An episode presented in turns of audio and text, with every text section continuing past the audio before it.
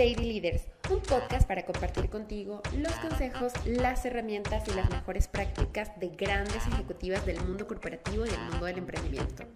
Conversaciones sencillas y transparentes que no solo te ayudarán a reflexionar y te inspirarán, sino que además te darán todas las herramientas para creer en ti y en tu potencial. Abril, muchísimas gracias por acompañarnos en este episodio de Lady Leaders. Muy contentas de tenerte acá, obviamente. Em, una mujer que, que, ahorita se presenta, pero que se mueve entre eh, o se divide entre lo que son impuestos internacionales en Iguay y también en eh, programas de diversidad e inclusión. Ahorita nos cuentas un poquito más acerca de ti, pero bueno, que tiene también una vida personal, que tiene un proyecto personal. Entonces, cuéntanos un poquito eh, quién eres, Abril. Muchísimas gracias, Paola, primero por la invitación. Te agradezco muchísimo que me invitas a formar parte del PAN, del podcast. Y pues un gusto estar contigo esta tarde compartiendo. Bueno, ¿quién soy? Eh, soy una abogada que a lo largo de su carrera se especializó mucho en temas de impuestos. Entrando a la firma, eh, yo soy gay, entonces empujé mucho que formáramos la red LGBT dentro de la firma en EY Fuimos la primera Big Four en tener una red LGBT en México. Entonces, bueno, fue todo un tema ahí eh, convencer al equipo de liderazgo. Y derivado de que logramos formar la red y empezamos a tener, pues, eh, injerencia en diferentes foros, empezamos a participar mucho más activamente. Fuimos la primera Big Four en marchar en el Pride Parade de la Ciudad de México y diversos eh, otros temas que fuimos abarcando me pidieron también que junto con mi práctica de impuestos liderara las iniciativas de diversidad e inclusión para la región, la TAM Norte, que comprende 13 países, cerca de 8.000 colaboradores. Entonces, actualmente llevo los dos sombreros. Eh, para mí fue algo muy interesante porque fue un refresh en mi carrera y algo que está muy enfocado al tema de propósito, lo que es importante para mí.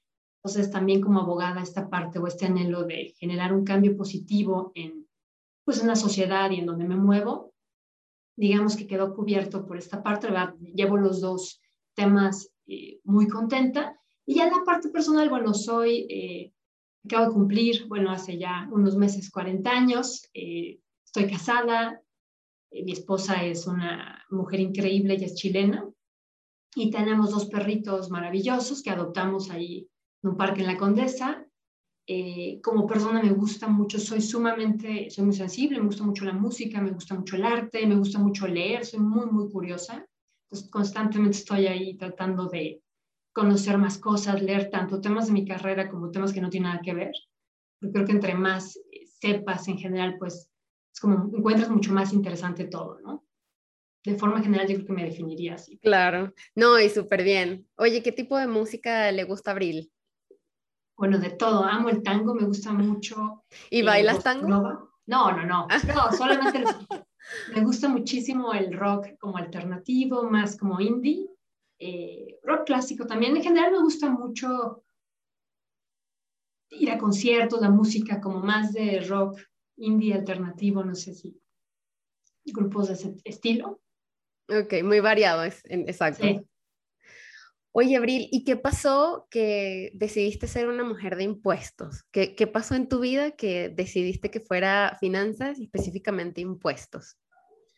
Bueno, en realidad como que siento que uno no sabe o normalmente, como que tienes una idea de qué quieres, pero creo que tu carrera y, y en lo que te vas enfocando son temas que se van presentando y es tomar las oportunidades y aventarte. Yo empecé a buscar, o sea, yo entré bueno, estudié Derecho en la Universidad Panamericana y ahí tuve una clase de impuestos con un profesor que me gustó mucho y derivado de eso me invitó a unirme a su despacho. Yo estaba pensando que quería algo más de patentes y marcas, pero cuando se presentó esta oportunidad, pues dije, vamos a ver qué tal. Entré a la firma y me encantó. Me encantó porque yo veo más temas de asesoría, o sea, no tanto temas de ni de presentar declaraciones, ni de litigios, sino más de planeación. Y me gusta mucho porque hay una parte donde veo muchos temas de empresas, veo muchas cuestiones multinacionales, o sea, de operaciones cross-border, aplicación de tratados, pero también mucho personas físicas, o sea, veo familias que tienen patrimonios relevantes, entonces armamos estructuras en México, en el extranjero, temas sucesorios, etcétera. Y esa parte me gusta mucho porque la parte de planeación con familias me gusta mucho más. Bueno, todo tiene su parte interesante, ¿no? Pero de alguna forma eh, lo disfruto más porque tienes un contacto con la familia mucho más cercano y es un tema de completa confianza, ¿no? Y yo siempre digo, como en una empresa, si tú das una advice que no es correcto, bueno, tienes ahí un tema donde te van a demandar y a lo mejor la persona que te contrató pierde su trabajo, ¿no? Pero cuando hablas de un tema familiar, estás hablando del patrimonio de esa familia. Entonces es un tema de muchísima confianza con el asesor y para mí es un privilegio tener esa confianza con las familias con las que trabajo. Y en realidad yo creo que Paola, como que la vida te va llevando, como que se van colocando las situaciones y de repente empiezas a avanzar y en un momento volteas y dices, ah, ya llevo yo específicamente en temas de impuestos 17 años y, cada vez con una especialización en, pues en temas mucho más puntuales. Pero sí, creo que a veces como que uno no tiene tan claro, o sea, tienes una idea general de qué quieres en tu carrera, pero como que se va construyendo con diversas eh, situaciones fortuitas que van de alguna forma llevándote a caminos que no pensaste explorar, pero creo que esa es parte de la magia, ¿no? Estar abierto y, y, sí tener una idea clara de qué quieres y qué no quieres, evidentemente. No, no me refiero a dejarse llevar y un día despiertas y es que hago aquí? O llevo 20 años haciendo algo que me hace muy miserable, pero sí de alguna forma como estar abierta a, a las situaciones que se van dando y saber tomar las oportunidades. Saber tomar las oportunidades, exacto. Súper. ¿Y qué otros momentos, digo, ya hablando un poquito más de ti, em, qué otros momentos o cuáles dirías fueron los tres momentos que realmente marcaron tu vida, no sé, desde pequeña, que estabas en la universidad, hasta lo que eres hoy? Yo creo que, a ver, un tema para mí sí muy, que ha tenido un impacto muy fuerte en mi vida es el, tema de ser gay. La verdad, en su momento me costó muchísimo trabajo aceptarlo y fue algo muy complicado para mí porque eh, como que de alguna manera yo soy una persona muy estructurada y en muchas cosas era muy rígida. Entonces yo decía, la vida debe ser así y entonces cuando de repente me di cuenta que tenía unas tendencias que quizá no calificaban como lo que podía esperarse de una vida un tanto muy by the book. Fue para mí, pues, tema de mucha confrontación e introspección personal. Y creo que ahí entendí la importancia de saber lo que uno quiere, quién es. Creo que esa parte yo diría, como que para mí fue un plantearme a ver quién soy yo, independientemente de las expectativas que tenga mi familia, la gente, mis amistades, etcétera. O sea, ¿quién soy yo? Y entender esa parte, tanto lo bueno como lo que a veces no me encantaba tanto, y aceptarlo y, trabajarlo. Entonces, yo creo que para mí eso fue algo muy importante porque me hizo darme cuenta que podía crear la vida que yo quería, solamente tenía que buscar el lugar correcto de alguna forma y ser muy honesta conmigo. Entonces, yo creo que eso para mí fue un parteaguas muy importante y también el encontrar el apoyo de muchas personas que yo pensé que no, no lo iban a aceptar también, para mí fue algo muy, este, pues muy motivador y, y, que me sorprendió mucho. Y, y, yo creo que también ahí, y en el ámbito laboral esa parte, estuve en despachos donde no podía abiertamente... Eh, Decirlo abiertamente. Decirlo, sí, completamente. eran firmas donde yo también veía y decía, pues no hay mujeres socias, este, había ciertos comentarios o ciertas situaciones donde yo decía, si digo esto va a ser mi acabose, ¿no? O sea, de por sí súmale el tema mujer más LGBT, pues creo que no es una decisión muy prudente el hacerlo o el abrirlo. Y cuando, y entonces siempre dije, bueno, lo voy a vivir de una forma pues oculta y que yo tenga mi carrera por un lado y mi vida personal por otro, y entonces yo mentía mucho y decía que te vamos a presentar a alguien, no, tengo una, un novio, entonces me hacía bolas, pues soy pésima mintiendo, me pongo muy nerviosa. Pero como que eso también me hizo ver, quiero estar en un lugar donde esto no sea un tema. Y yo decía, si bien no voy a tener la bandera, que ahora un poco la tengo, yo decía, si bien no voy a abanderar la causa ni nada, sí quiero estar en un lugar donde no sea un tema. Y la verdad, antes de entrar a Iguay estuve en una firma donde el socio principal me apoyó muchísimo. Para mí fue de alguna forma eh, muy pues muy sanador y entendí que podía tener una carrera de alguna forma en, en, en, lo que había estudiado y en lo que me gusta y a la vez tener mi vida privada sin tener que ocultarla. Entonces, como que para mí hice las paces y entrando ya a Iguay, eh, bueno, aquí recibí mucho apoyo, la verdad, Y de alguna forma sí sentí como un poco este, como paid forward, pero un gate forward. Y pensé en las veces en que yo tuve pánico de hablar o pánico de levantar la voz o de mostrarme.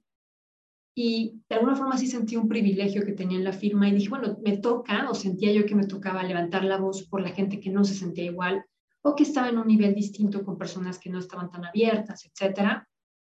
Y, y ahí fue este, algo para mí muy importante. Entonces yo pensaría que esa parte tiene un impacto muy fuerte en mi persona y en mi vida profesional y también evidentemente en mi persona cuando lo acepté y abracé esa parte de mí, de verdad te juro que me hice una mujer mucho más empática, más humana y más fuerte, porque me hice más vulnerable, ¿no? Y yo creo que cuando conectas contigo y con quién eres de verdad y sabes qué quieres, normalmente esa parte de vulnerabilidad se, se, suele tomar como debilidad. Yo creo que no, yo creo que te muestras más humano y te haces más fuerte. Entonces, para mí esa fue una parte muy importante. Otro tema que sí te diría, Paula, totalmente son los fracasos. Creo que a, a lo largo de mi carrera ha habido una serie de fracasos eh, interesantes y de los cuales he aprendido mucho. Y bueno, finalmente todo mundo los éxitos son una cosa maravillosa y te cuelgas la medalla y, lo exhibes y, todo el mundo te aplaude, pero hay mucho trabajo atrás y yo pienso que los fracasos, si sabes tomar ahí y, entender de alguna forma, aprender en qué puedes mejorar, o qué hiciste bien, o qué puedes hacer mejor, o, o qué fue lo que pasó, sin torturarte, claro está, porque tampoco estar cargando ahí una piedra y estar pensando hace 20 años que hiciste mal, no creo que sea nada sano. Pero cuando tratas de alguna forma de entender tu responsabilidad en algo de lo que sucedió, sin flagelarte, claro está, como que creo que puedes crecer mucho. Y yo siento que los fracasos que he tenido a lo largo de mi carrera me han ayudado mucho a aprender qué quiero, en qué puedo mejorar, qué tengo que trabajar. Entonces yo pensaría que normalmente cuando ves a la gente todo el mundo habla de sus éxitos y pienso que si nos enfocamos más en la parte también de fracasos, podemos ser mucho más honestos, porque no todos son este, éxitos, hay que aprender a manejar la frustración y saber salir adelante de, las caídas. Y yo, yo pensaría que eso es básicamente situaciones de las que he aprendido mucho. Y otro tema, porque me preguntaste tres, es cómo estarse reinventando constantemente. O sea, por ejemplo, yo mi práctica fiscal la he tenido en diferentes firmas. Cuando entré a Iguay, entré junto con una firma que, que adquirió despacho. Y yo estaba enfocada en práctica de impuestos internacionales y tenía mis temas de private lines, pero cuando se da la oportunidad de llevar las iniciativas de diversidad e inclusión y me lo preguntan, yo dije, yo no tengo idea de diversidad e inclusión, o sea, ¿cómo voy a llevar esa iniciativa si, si, no estudié eso, no tengo una especialización en eso? Sí, no es un tema. Exacto. Y, también es eh, evidentemente el prepararse, el, el, acompañarse de personas preparadas, el meterte tú a estudiar esos temas, porque sí, algo que tengo y que sí lo veo como algo valioso, que soy sumamente curioso, entonces soy súper intensa en estudiar. Entonces me puse a investigar qué podía aprender para, de alguna forma, eh, pues dar el ancho y generar un cambio realmente dentro de la firma positivo. Pero algo que sí aprendí es, a veces hay que aventarse, ¿no? Muchas veces uno dice, yo para poder levantar la mano o tomar este reto, si me piden 10 requisitos, tengo que tener 11, porque si no, no estoy lista para poder hacerle frente a esta situación.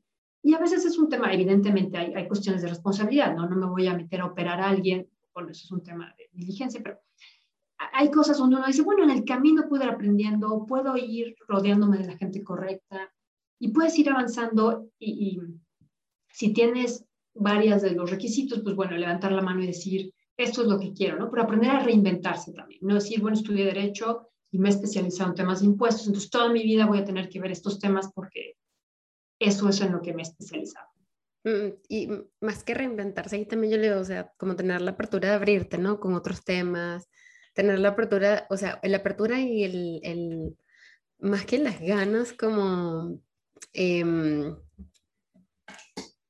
sí, o sea, como que atreverte, ¿no? A, a hacer algo diferente y esa curiosidad, yo creo que es tema de actitud, como tú dices, digo, no vas a ser irresponsable al tomar ciertas operaciones que a lo mejor requiere cierto conocimiento previo, pero vaya, o sea, yo creo que la actitud de, mira, la curiosidad de hacerlo suceder, creo que es básica, ¿no? Para, para este tipo de cosas.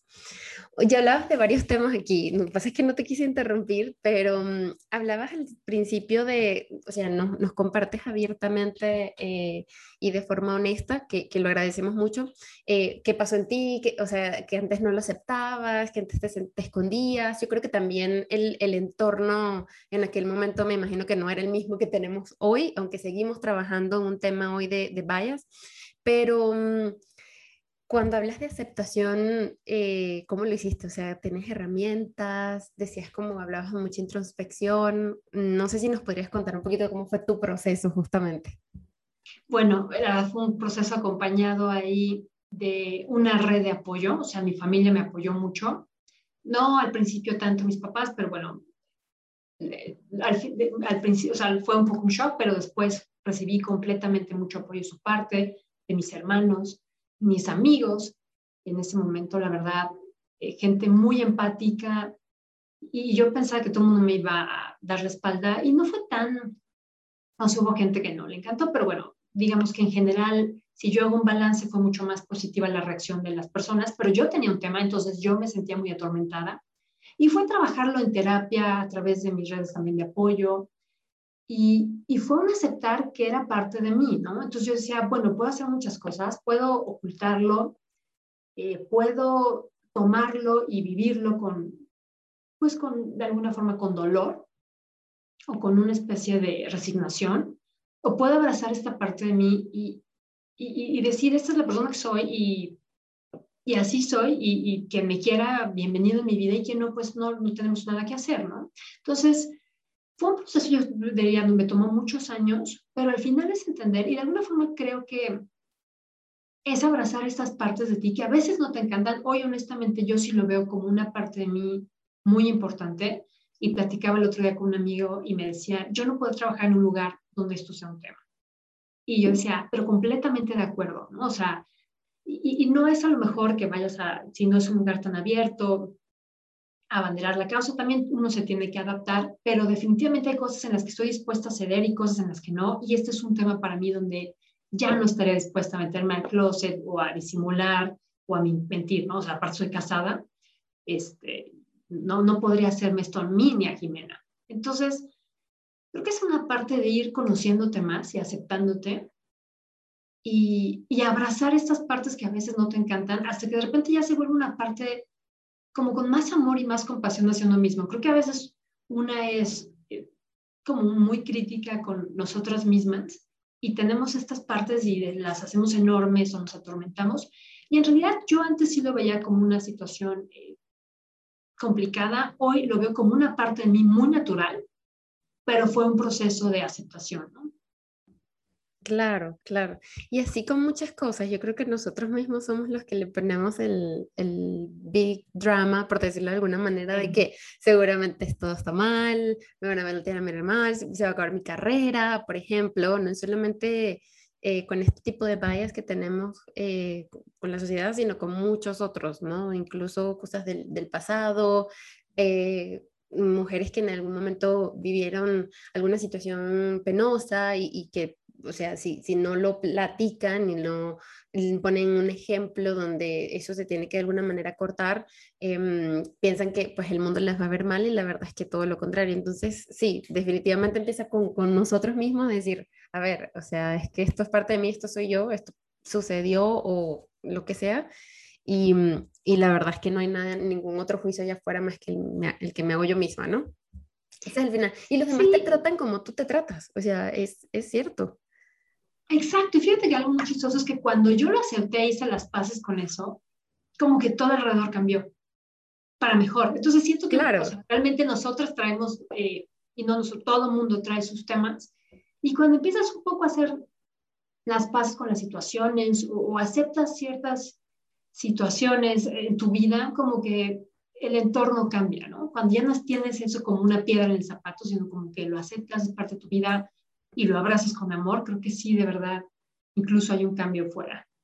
Total.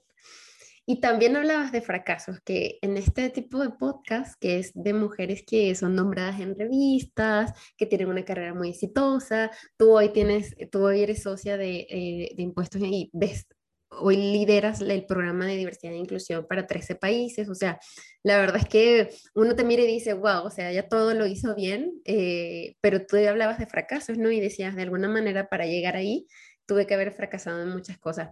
Eh, ¿cómo, ¿Cómo visualizas o cómo defines eh, en una perspectiva amplia qué, es un fracaso? Y mm, no sé si nos pudieras dar algunos ejemplos de en qué tipo de cosas has fracasado.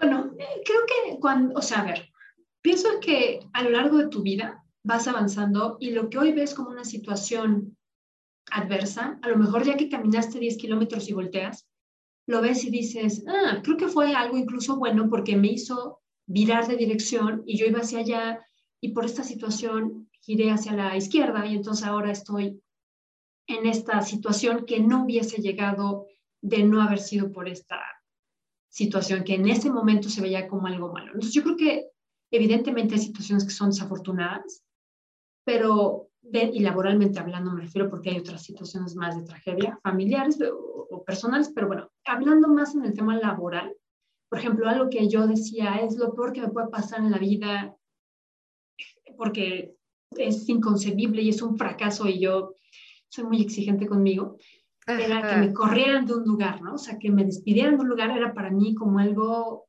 o sea, era mi acabosa, así así. No puede pasar. Retirarme, retirarme ya no puedo ejercer porque es un fracaso.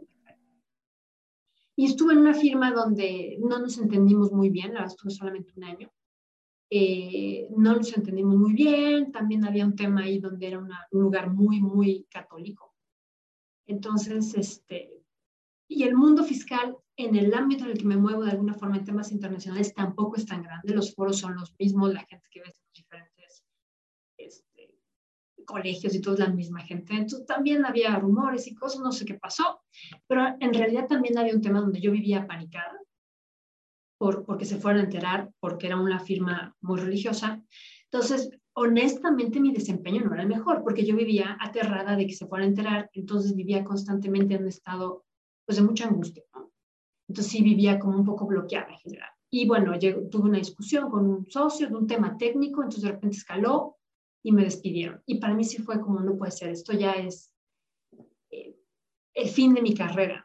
Y platicando ya incluso ahí hablé con otra gente de firmas en la que había estado antes, me dijeron, Abril, no, no, no, te preocupes, regrésate con nosotros, estás bienvenida, eres bienvenida a esta firma, bla, bla. Y entré en un despacho mucho mejor del cual me habían sacado este, con un abogado sumamente prestigioso, que fue justamente ya ahí fue cuando dije, no quiero estar en un lugar donde no pueda ser yo y donde iba tan asustada.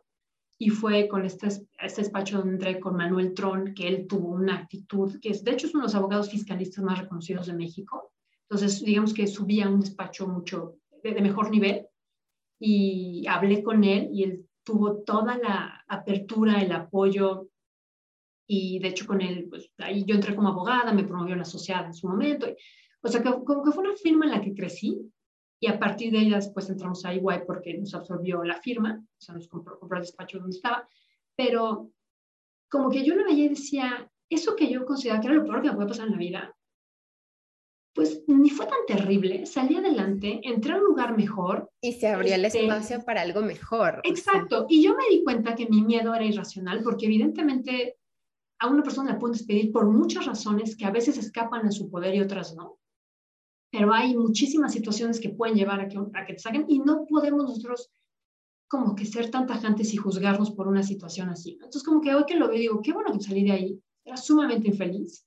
Y finalmente me dejó entrar a una firma en la que pude ser mucho más yo. Aprendí muchísimo porque veíamos asuntos de un nivel muy pues, asuntos mucho más sofisticados y de ahí entré a, a igual, ¿no? Entonces hoy lo veo y sobre todo como que hablando con Manuel y entendiendo, o sea, Manuel dijo, para mí no es un tema, este,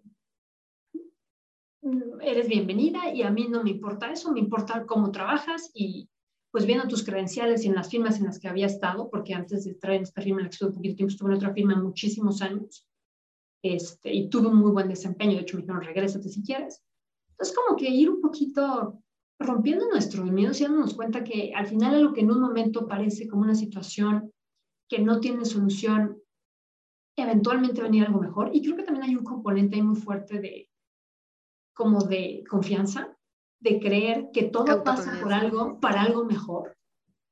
Y en, en este momento nuestra visión pues es evidentemente muy limitada y no puedes ver que hay más allá. Pero una vez que pases vas a volver a decir, ah, mira, qué interesante estuvo. Yo que veo digo, en ese despacho que estuve un año, aprendí muchas cosas sobre qué quiero eh, en mi trabajo y qué no quiero, qué no estoy dispuesto a, dispuesto a aceptar. Aprendí mucho sobre qué tipo de líderes hay y qué líderes quiero ser y qué cosas no, no quiero. Evidentemente la gente no es que sea buena o mala, hay de todo. Y todo el mundo tiene un componente donde pues hay cosas buenas de, ese despacho que estuve que digo, esto sí era algo bueno, o estas eh, pues actitudes de liderazgo eran buenas, estas no tanto. O sea, al final vas aprendiendo, ¿no? Y todo, no, hay que ser tan maniqueístas en la vida de bueno o malo, vas aprendiendo de todo y te vas a ser una persona mucho más completa. Total, correcto. Oye, Abril, ¿y tú qué hoy lideras este, bueno, el programa? O sea, dijiste que estabas muy curiosa, eh, eh, manejas todo este tema de, de la parte de, de, diversidad e inclusión, no solo para México, sino para eh, el norte de Latinoamérica.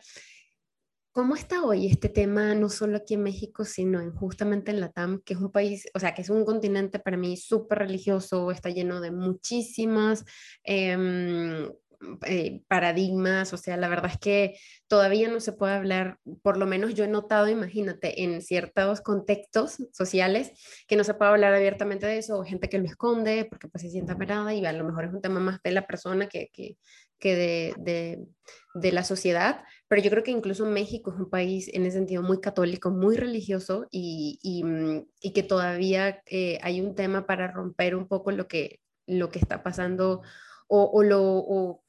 Este bias que trae con respecto al tema de diversidad e inclusión, ¿no? Em, todavía estamos trabajando también un tema de, de, la mujer en puestos de liderazgo. Entonces, danos un overview de qué sucede hoy en Latinoamérica eh, con respecto a la diversidad y la inclusión. Bueno, creo que en general en la región tenemos un reto muy importante en temas género. Eh, veía el Banco Interamericano de Desarrollo, decía que con toda la situación, incluso antes de la pandemia, ¿no?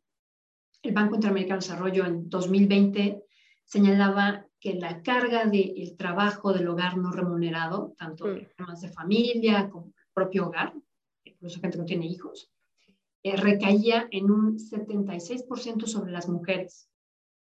¿Ok? Entonces, una mujer que tiene un trabajo más tiene que encargarse de cubrir esos roles, tiene un desgaste impresionante y evidentemente pues tiene una situación donde tiene que priorizar en muchas ocasiones alguno de los dos. Y desgraciadamente también tenemos un tema bastante complicado de brecha salarial.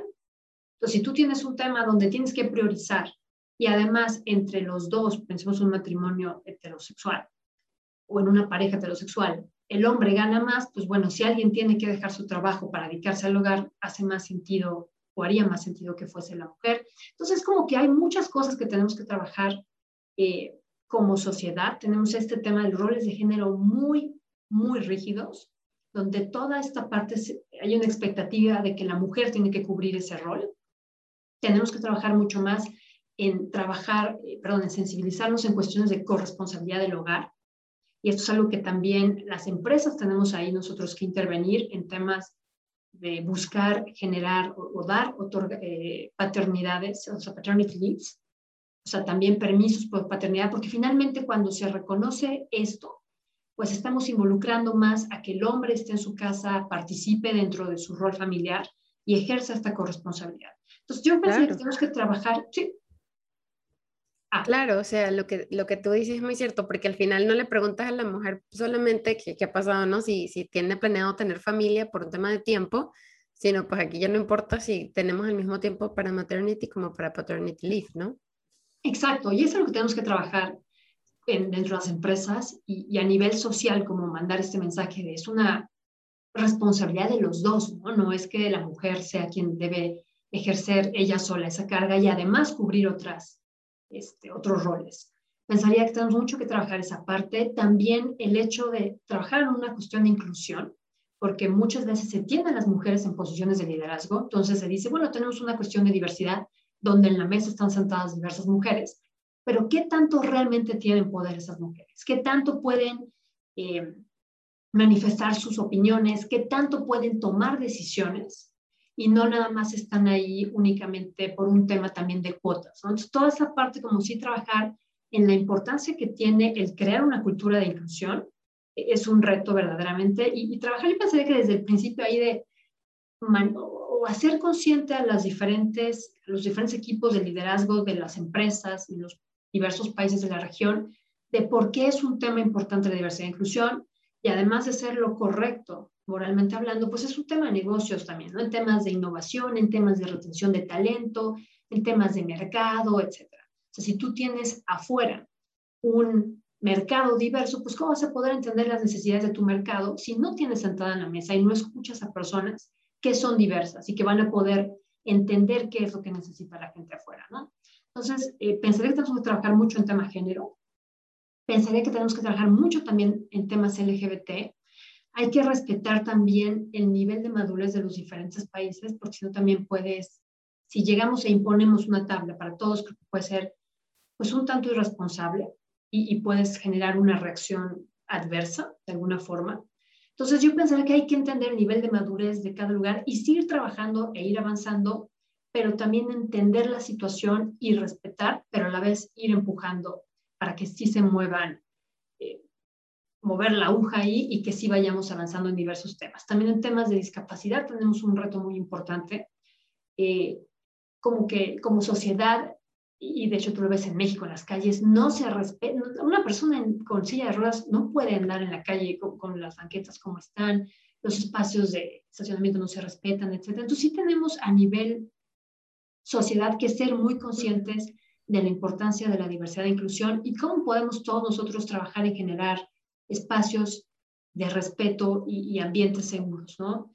por ejemplo, en el tema empresa, lo que a mí me llama mucha atención es por cada sensibilización o taller en temas de sesgos inconscientes o en cuestiones de empatía de cómo vive una persona trans, por qué es importante tener un baño neutro, una persona con discapacidad, qué necesidades tiene, cuando entrevistamos a una persona con discapacidad, qué debemos o qué no debemos hacer. O sea, todo este tipo de cuestiones y entender cómo se siente o cómo vive el otro y estar abierto para ello, eh, para mí ha sido sumamente revelador y es algo que hemos estado trabajando mucho en la firma y me gustó mucho eh, un estudio que decía que por cada taller o cuestión de sensibilizaciones, eh, talleres de sesgos inconscientes, etcétera, que se tiene en una empresa, o que hace cada persona, esa persona sale y tiene un impacto en cuatro personas afuera de las paredes de la empresa. Entonces, creo que definitivamente las empresas tenemos un papel sumamente importante y una responsabilidad muy grande en trabajar en crear espacios seguros dentro de nuestros respectivos lugares de trabajo y buscar que eso también tenga un impacto fuera, ¿no? Entonces también dentro de los modelos de inclusión hay uno de, oye, generar un espacio de ambiente seguro, sí, pero también a veces nos toca levantar la mano y salir y, y abanderar ciertas causas, ¿no? Entonces, por ejemplo, el tema del orgullo, pues el hecho de que las empresas salgan y se manifiesten en temas de, por ejemplo, la marcha, pues es algo muy importante porque le das visibilidad a un tema y manifiestas abiertamente que eres una empresa inclusiva.